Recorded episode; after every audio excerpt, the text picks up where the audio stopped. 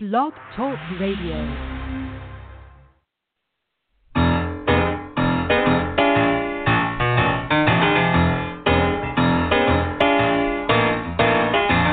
You're listening to The Catch with John Fischer on Blog Talk Radio, connecting life to faith. world is trying to get it together, trying to help their fellow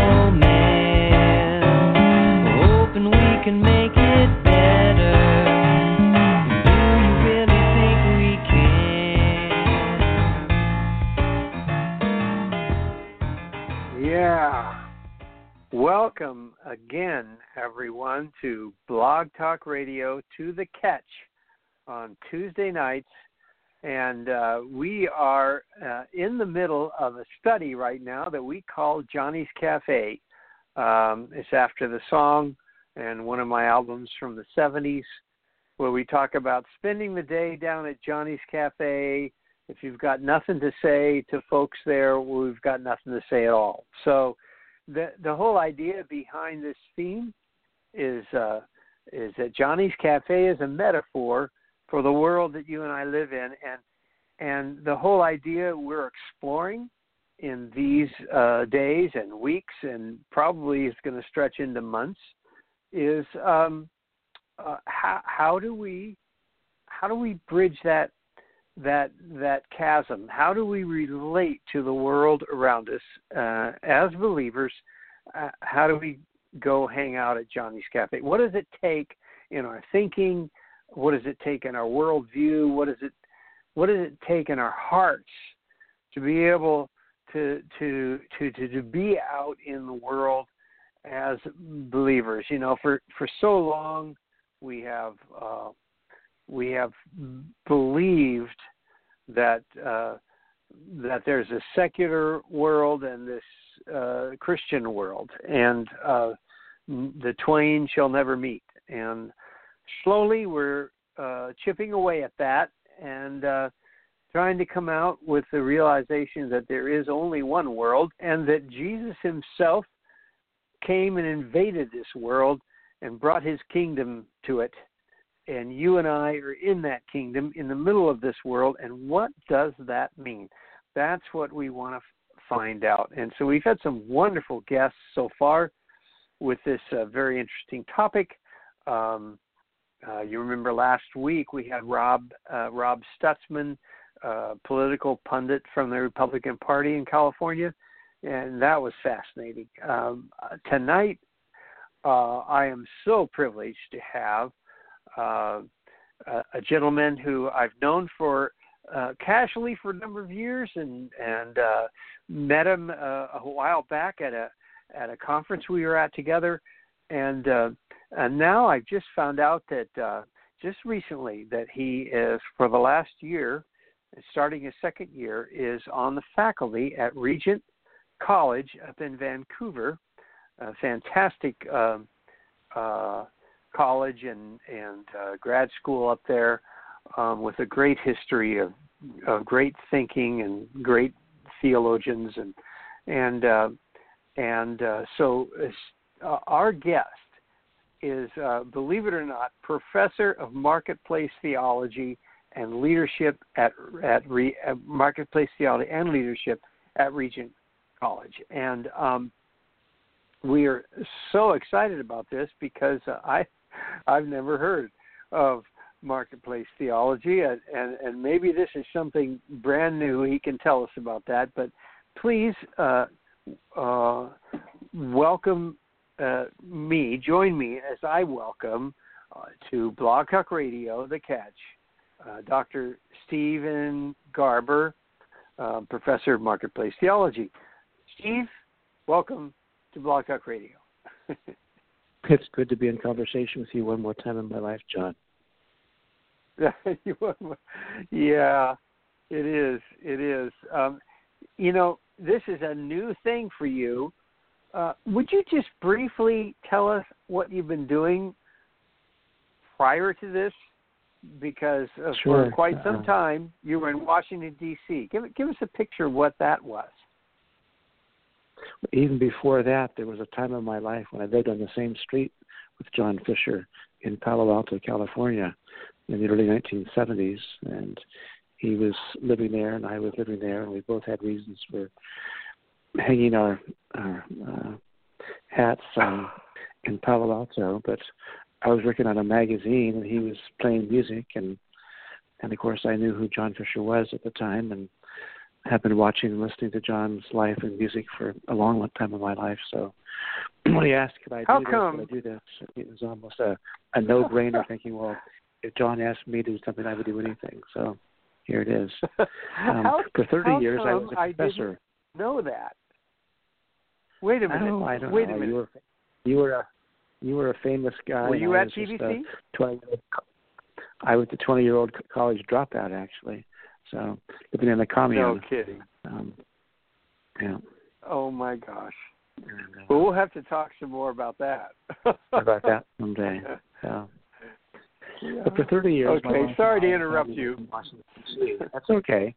And I was a, a professor in various settings over the course of years, and um, and the last 15 years, I was working with an organization I was part of the, starting called the Washington Institute for Faith, Vocation, and Culture, and uh, we had a pretty simple thesis, but it has complex meaning. That faith shapes vocation, which shapes culture for everyone everywhere. So, for blessing and curse, our deepest beliefs about life shape how we live our lives, and that has consequence for life for for all of us actually, for blessing and for curse. Um, so, in all that, the word vocation was a pretty important word in that, and along the way, I wrote a book called Visions of Vocation, and began to talk to people about those questions more fully and completely, and along the way, Regent College in Vancouver, which has had a long history of thinking about those questions, began to inquire would I ever be willing to come and teach at Regent. And my first response was, I planted four trees in my yard this year. I'm not planning to move anywhere. Um, but we did move, and about a year ago, moved here to Vancouver from Washington D.C. and and I am professor of marketplace theology and also direct a, a master's degree in leadership theology and society. So those are the two hats I wear here. Wow. Um, as far as you know, is uh, is that the only place where the even the term marketplace theology is used, or or is it uh, is It's it elsewhere? I know of in the world, actually. Um, um, I mean, Regent would, would really be the first place where these questions were raised, I think, in the world, uh, at least in the modern world. Um, there are, under the blessing and gift of some f- foundations in the last 10 years, some other places have begun thinking about these questions, but Regent isn't arrogant about that, and it's that isn't the point. But Regent was actually begun by a by some people who had this vision of creating a, a graduate school for the laity. And the way they put it was a place where people could come and become as theologically mature as they were professionally competent. So whether you were a butcher, or a baker, a candlestick maker, or a lawyer, or an artist, or in business world, or you know whatever you were doing actually occupationally, um, that place where you could come and dig into theological depth and breadth to become as theologically mature as you were professionally competent. And that thread has been woven through the life of Regent for 50 years now. So what I'm doing here is not a new Well- thing. It's really standing on the shoulders of others who've worked at these questions before me. Oh. Uh, well, Steve, talk about marketplace theology. I mean, it's a big concept, so uh, you, you you know it's it's probably the whole the whole of what It's you're strange. there. But can you put words to put together, isn't it, John? The Yeah. Two words. Mhm. They're kind of strange to hear in the same phrase. Actually, it was so strange that a year ago we crossed the border from the U.S. to Canada and had to go through, you know, the border control. Um, the people at the border were filling out my work permit, which had been all arranged ahead of time. But when they filled in what I was coming to do, I was coming to teach uh, marketplace technology at Regent College because they just couldn't figure out why the word theology was in relation to the word marketplace. And uh, I smiled at that and went on. But That's I would great. say in many ways that is an oxymoron for most of us, actually. You know, why, what would the market have to do with theology of all things, about who God is and who we are? And but when I would, I would put it simply to put to, to, to the simple question, what is this? I would say it's really the question of who are we and what we do and why what we do matters. So those are questions everybody thinks about, whether we've written books about them or gone to classes about them. Everybody in the world, you know, wherever they are in the world, I would say, sometime during the course of a day and a week and a month and a year, is asking some question about, you know, what do I do and why do I do it? What does it mean, really? Hmm. Um, and sometimes because of the sadnesses of life and the sorrows of this world, we end up doing things which seem to be a long ways from things we really care about. Uh, and uh, we end up doing things which seem a long ways from the things we really would love to be doing with life, actually. Um, but that doesn't take away from the, the longing we have, the desire we have to actually spend the day, the hours of our days, and the, you know, the days of our years working at things that we think this is who I am. This is what I was made to do in the world. These are the things that I was given to care about in the world. So, um, what vocation is is really it comes from the same word that the word vox does, or vocal. Um, so it's the assumption that we actually can hear someone speaking. Um, and in the Christian tradition, of course, you know, our conviction would be that um, that God has spoken, and that we've been given ears to hear. And so the question of Jesus, repeatedly, do you have ears to hear? Is really a question about vocation. Do you have ears to hear uh, what I've called you to do, who I've called you to be? Um, and those really are the fundamental, deepest questions of vocation. Well, um, what what do you want your students to know and think about the marketplace? Um, mm-hmm. What what are yeah, you know what are some things that that might help our listeners? Well, you started off, John, by talking a little bit about the, the dualism or the hierarchy we've we teach yes. all over the world. Mm-hmm. Sadly, I would say that there are some things God cares about, other things He doesn't quite care as much about at all, actually.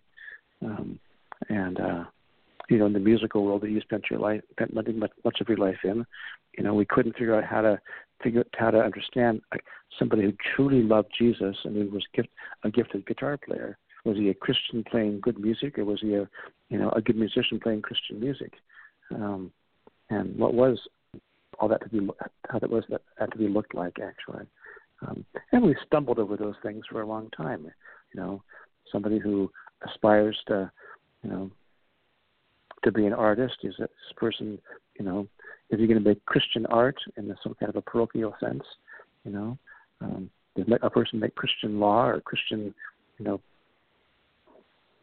M and M's, or does a Christian person, you know, what does it mean actually to, to give our own our hearts to God in service to the world, and how do we talk about it? Um, so what I want my students to, to to learn is that there are no hierarchies, there are no dualisms, there's no sacred and secular in that sense at all, really.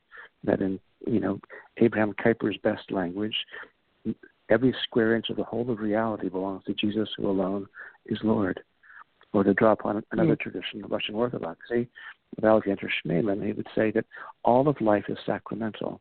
So the whole of life is to be seen as holy. Um, and I want my students to actually to think those questions through first of all, and to be able to, to in language I would I'll use again and again with them through the year is to learn to see seamlessly, to see seamlessly, so that I don't I'm not you know I'm not uh, burdened by you know well, some things are are really of God, and some things really aren't of God. Uh, that my prayers are of God, but my my wife's kisses really aren't quite of God in the same sense, are they? How could they be, really? Or the bread I hmm. eat, or the work that I do, um, and uh, you know, I can play a Christian song on my guitar, maybe, but is my is my guitar Christian? That'd be more than more than I can account for, really. So, how do you understand, you know, the, the ordinary things of life in the light of faith? Uh, is really what I'm laboring for, and what I want them to be able to see over time is that they don't have to justify their their work in the world by saying, "Well, it's just secular work, you see." But you know, when I get off work, I can do things with my church that are really much more important to God. He cares about those things, but my work, you see, is just ordinary work. Therefore, it's just secular work. Therefore, it's just worldly work. Um, I have a friend who you know, been a long friend, and we had lunch together some years ago. And he said to me, Steve, you know why I like talking to you? And I said, I have no idea why you like talking to me. He said, and he was somebody who who who buys patents and you know invests in the possibility of patents. So he has patents in your cell phone and and mine, John, and cell phones all over the world. he says, you know what I am to the to the church and the parachurch? I'm a checkbook. He says they just want to make sure that I get to the meeting they're having because somebody needs to pay for it, of course. They don't care what I did to make money or how hard it was this year to make money or you know whether they made any money this year. They just want to make sure that you know I've got enough to pay for the thing they want to get done. I'm just a checkbook to the church and the parachurch. Um, he says, I think you think that what I do actually is worth talking about, that it has meaning to God and to the world. And he said, I long for that, but I don't have those conversations many, often in my life at all. Um, so that's what I care about, John, is having people who are at work in the world and who are sometimes who are pastors or people who are at work in the world to rethink rethink the paradigm. Um, as I put it to mm. pastors all over the place, if you don't preach and pray as if vocations matter to God and the world, your people aren't going to think that either, of course. Um, they're going to think, well, I sit here and I'm going to pray for the missionary to Taiwan or the Bible translator to New Guinea or the young life worker in you know San Diego. Um, but what I do, you know, as an in, in, inventor or as a pharmacist or as a librarian or as a farmer or whatever it is, my part in the story is, is to, to tithe my income week by week to support things God cares about. Because who gets prayed for, things that God cares about, that's what gets prayed for. And I want to rethink who gets prayed for and why they get prayed for, John. Wow, wow. Steve, why do you think? Why do you think this is so hard for us uh, to think this yeah. way? Why? Why does it seem so much easier to just categorize things and uh-huh. leave God out of half of it? Yeah. I mean, you're right to put it in that way, John, to leave God out of it, because that's really what we're doing in the, in the end of the day. I mean, I could, for hours, we could talk about the world and the flesh and the devil and how those are factors that make this be difficult for us. Um, but I would say that most of the time, whether it's the Protestant church, the Catholic church, the Orthodox church, we stumble over this literally all over the world. We we don't teach this well all over the world, um, mm. and uh, I think in, in you know the, if if there's any deepest reason, I would say it's a, a poorly formed theology. Um, most of the time, our theology begins with Genesis chapter three, with, and and we fell. The sin happened. You know, um, we don't have a theology or a story of God at work in the world that begins in Genesis 1 and 2, which talks about God himself, first of all, being a worker. God is a creator. God imagines and he brings into being. And uh, for most of us, all we can imagine is that work is cursed, you know, because the curse did happen after all, and you know, and it's sin, it's therefore somehow part of the sinful world. And if I you know, could just get done with the, the sin in my life, I'd be done with the work in my life because work must have, somehow it's a part of the sinful world.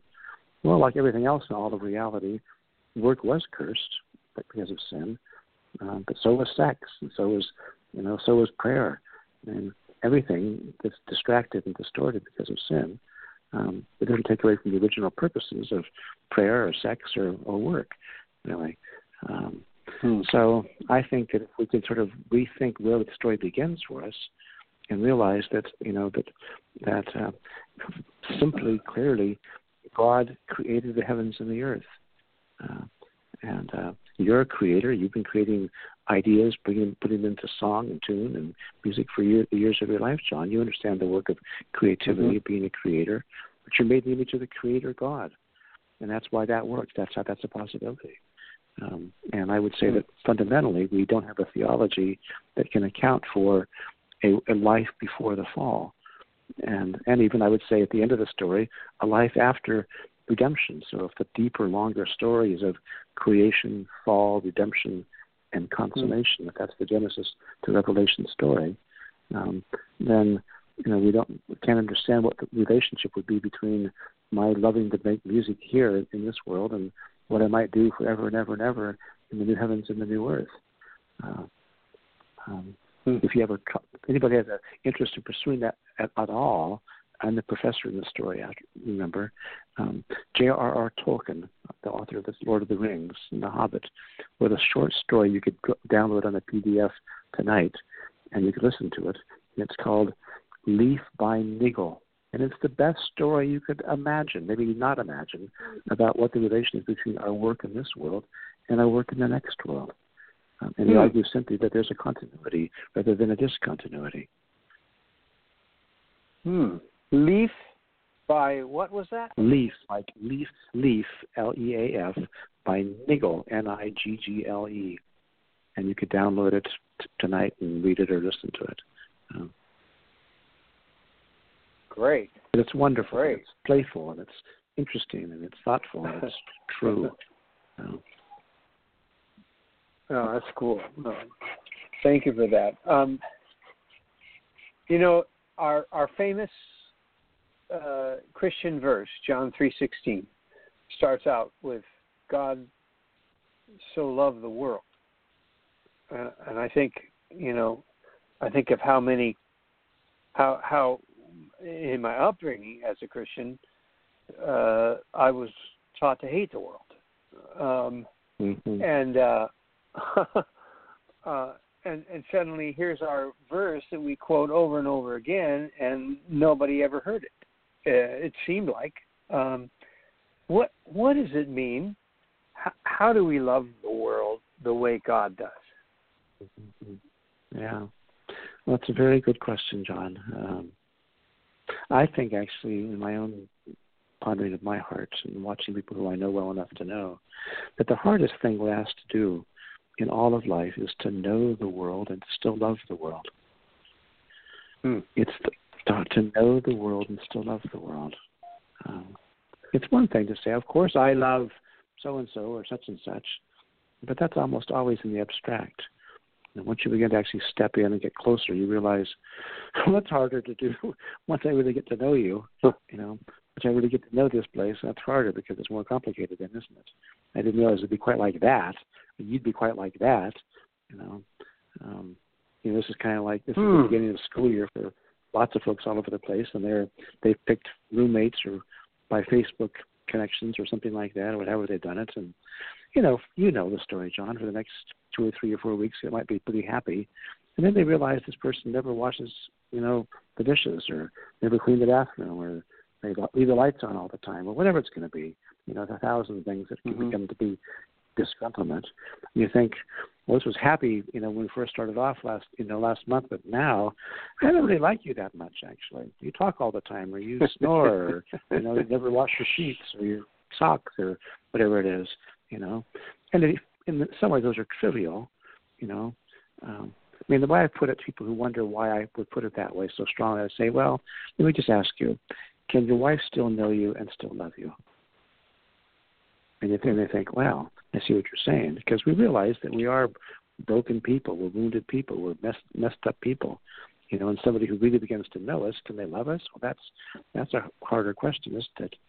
Um, if you ratchet wow. that up into the all of life and realize that, you know, it's a pretty hard thing to know Washington D.C. and to still love Washington D.C. You know, it's yeah. the abstract. It's easy to say wow. I love Africa.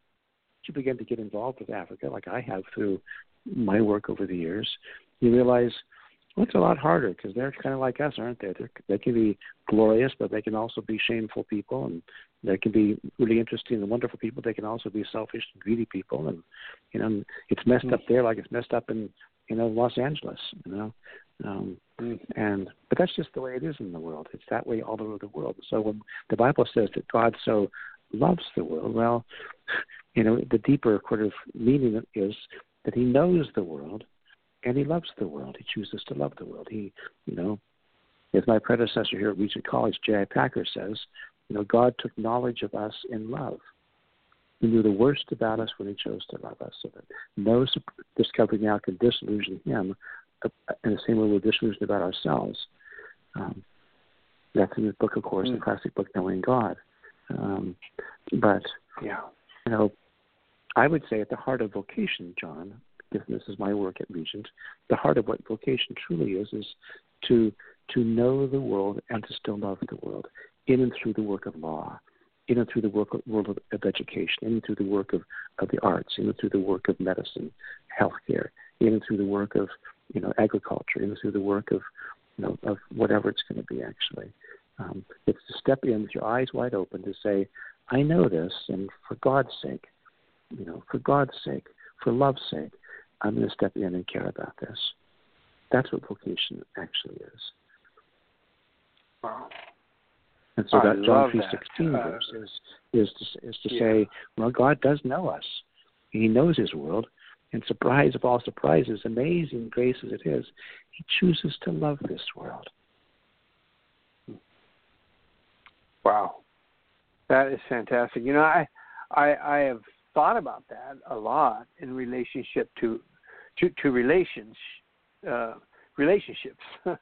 you know, knowing someone and and it's one thing to know someone, but then then to know them and love them, of course, is that that's that's why we get married. We finally find someone who knows the scoundrel that we Yes, are and loves us exactly anyway.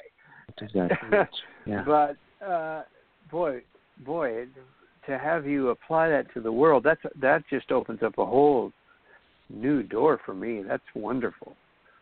Uh, because it's and it's wonderful, but it's also as you as you pointed out, it's very difficult.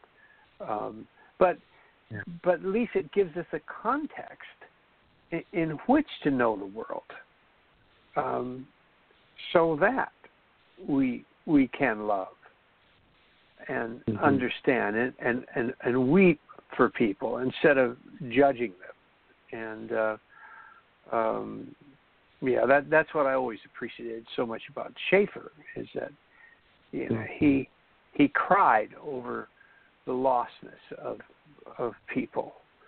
Um he really did love people in the world and he saw that how trapped they were in their own thinking and uh, uh, so I, that's beautiful. Um, That Well, same year, John, that I um, lived on the, on the street in Palo Alto with you, I hitchhiked across Yep. America the next year and went to L'Abri in Europe. So I did spend some of my dropped out years in the L'Abri world with the Schaeffer family and many others. why am I not surprised? quite a deep formative experience for me, actually. So yeah, yeah, that's fantastic. Yeah, why am I not surprised at that? For sure, you would do that. oh gosh, I wish we had so much more time to talk. Um, we're getting to the close here, but I did want to ask you just a couple questions uh, about worldview, and um, mhm. because a lot of people are talking about worldview today, and uh, I, I, it's a it's a term that we use, but I don't think we we know what we use it for, or we at least don't all agree or uh, have a definition. Um, how do you understand how important it is to to even to know what my worldview is? Is that where does that Yeah. come to play into this whole thing? hmm Yeah. Well, again, it's a thousand dollar question, John, with a lot of things we could talk about. um, because we're just at the very end here, maybe I would just ask you to remember in that first of all the Narnia stories, the magician's nephew, that tells the story of Uncle Andrew the magician and his nephew, Diggory. Um, and when this Lewis tells the tale of the begin- beginnings of Narnia and the lion's song and little bumps of begin become beavers and bigger bumps become bears. And you know as we listen to the story uncle andrew the magician is terrified by the whole thing. He can't stand any of it. He hates all that he sees and hears. He wants to get away. And diggory on the other hand the, the, nephew is entranced. He just can't get enough of it. He wants more and more. The more he sees the more he hears the more he wants.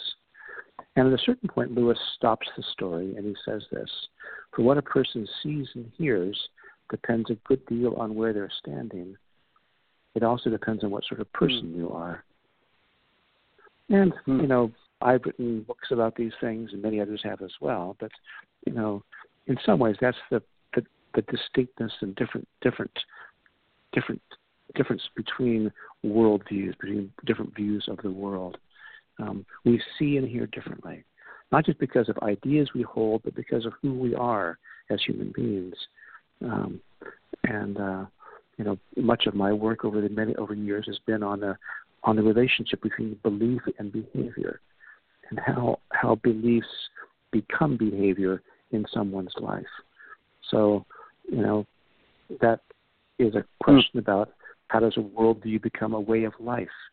Uh, and of course, if you press into that more fully, fully, you begin to ask the question: Well, are there ways of are there worldviews which are which make for life and the ones which don't make for for life, or for good life, or not so mm. good life? And I would say that ideas, I, some, not all uh, not all ideas are equal. They're not all on the same plane, really. They can't be. Some ideas actually are not good at all. You know, they're just not good. They're not good for human beings. And in a very, you know, pretend a society that pretends to be very tolerant, like like contemporary the contemporary West, um, you know, we play with tolerance and how liberal we are to use yeah. not in a political sense, but you know, the sense that I'm open to anything actually. Um, and none of us are. At the end of the day, we all have places where the where the table top comes to an end. We say, well, you can't say that. You can't go there. You know, I don't agree with that really. Um, and um, so for me, the question of worldview is not so much can I bounce bounce somebody over the head with it? Can I beat you up because of your worldview? But it's it's always a question more of what do, what do you really care about? Because in my mind, that makes everybody be an interesting person as, as I meet them, because we all have things we uh. care about. So rather than say say to somebody, "Well, what's your worldview?" I'm probably much more drawn to the trying to say, "Well, tell me more about who you are, and why you're here, and what you're doing here, and what are the things that matter to you, and what are the things you care about?" And you know, as Saint Augustine taught us 1500 years ago, the question, "What do you love?" is actually the most important of all the questions, more than the question of what do you believe. Um, Whoa. So when I'm getting to know people, I'm always going to be more interested in what do you really care about? What do you love? What do you what matters most to you? Because that's going to be the driver for everything else, actually. Um, but I would say it's always at the heart of a worldview, whatever the worldview is, whether it's varieties mm-hmm. of pantheism, varieties of theism, or varieties of materialism. Um, all of us view the world just differently. We do, of course. Um, but for me, the deepest and most important question is, well, you know, tell me about the things that really you really care about. What things really matter to you? What are the things? What is it that you really love? And to get at that makes everybody be an interesting person.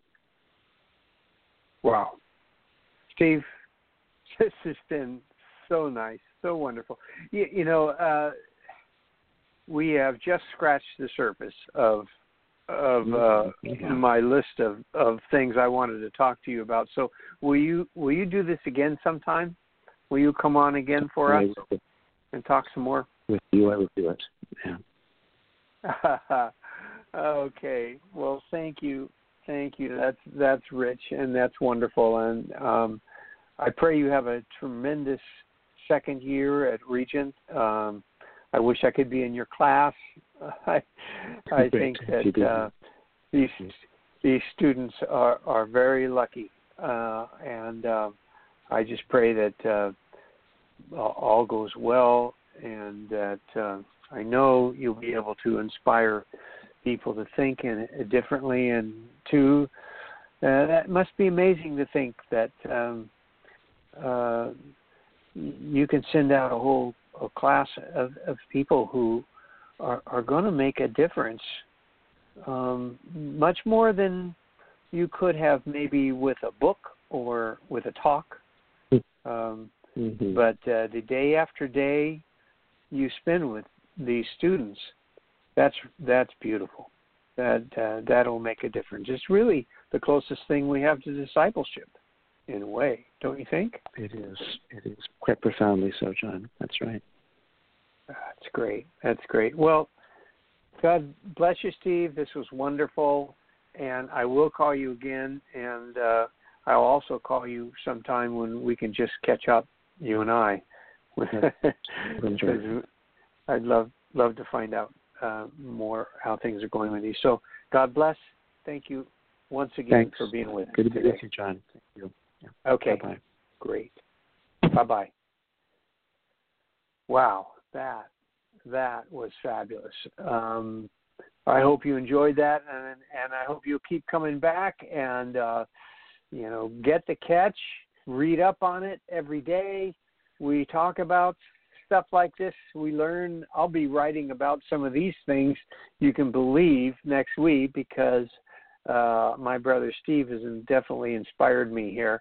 So um, uh, keep up with us, and uh, uh, we we've got some really interesting guests coming up, especially in the area of worldview. So don't don't uh, don't leave us, and uh, stay tuned because uh, there's there's a, a lot that will help us live our lives more fully in the world. God bless you.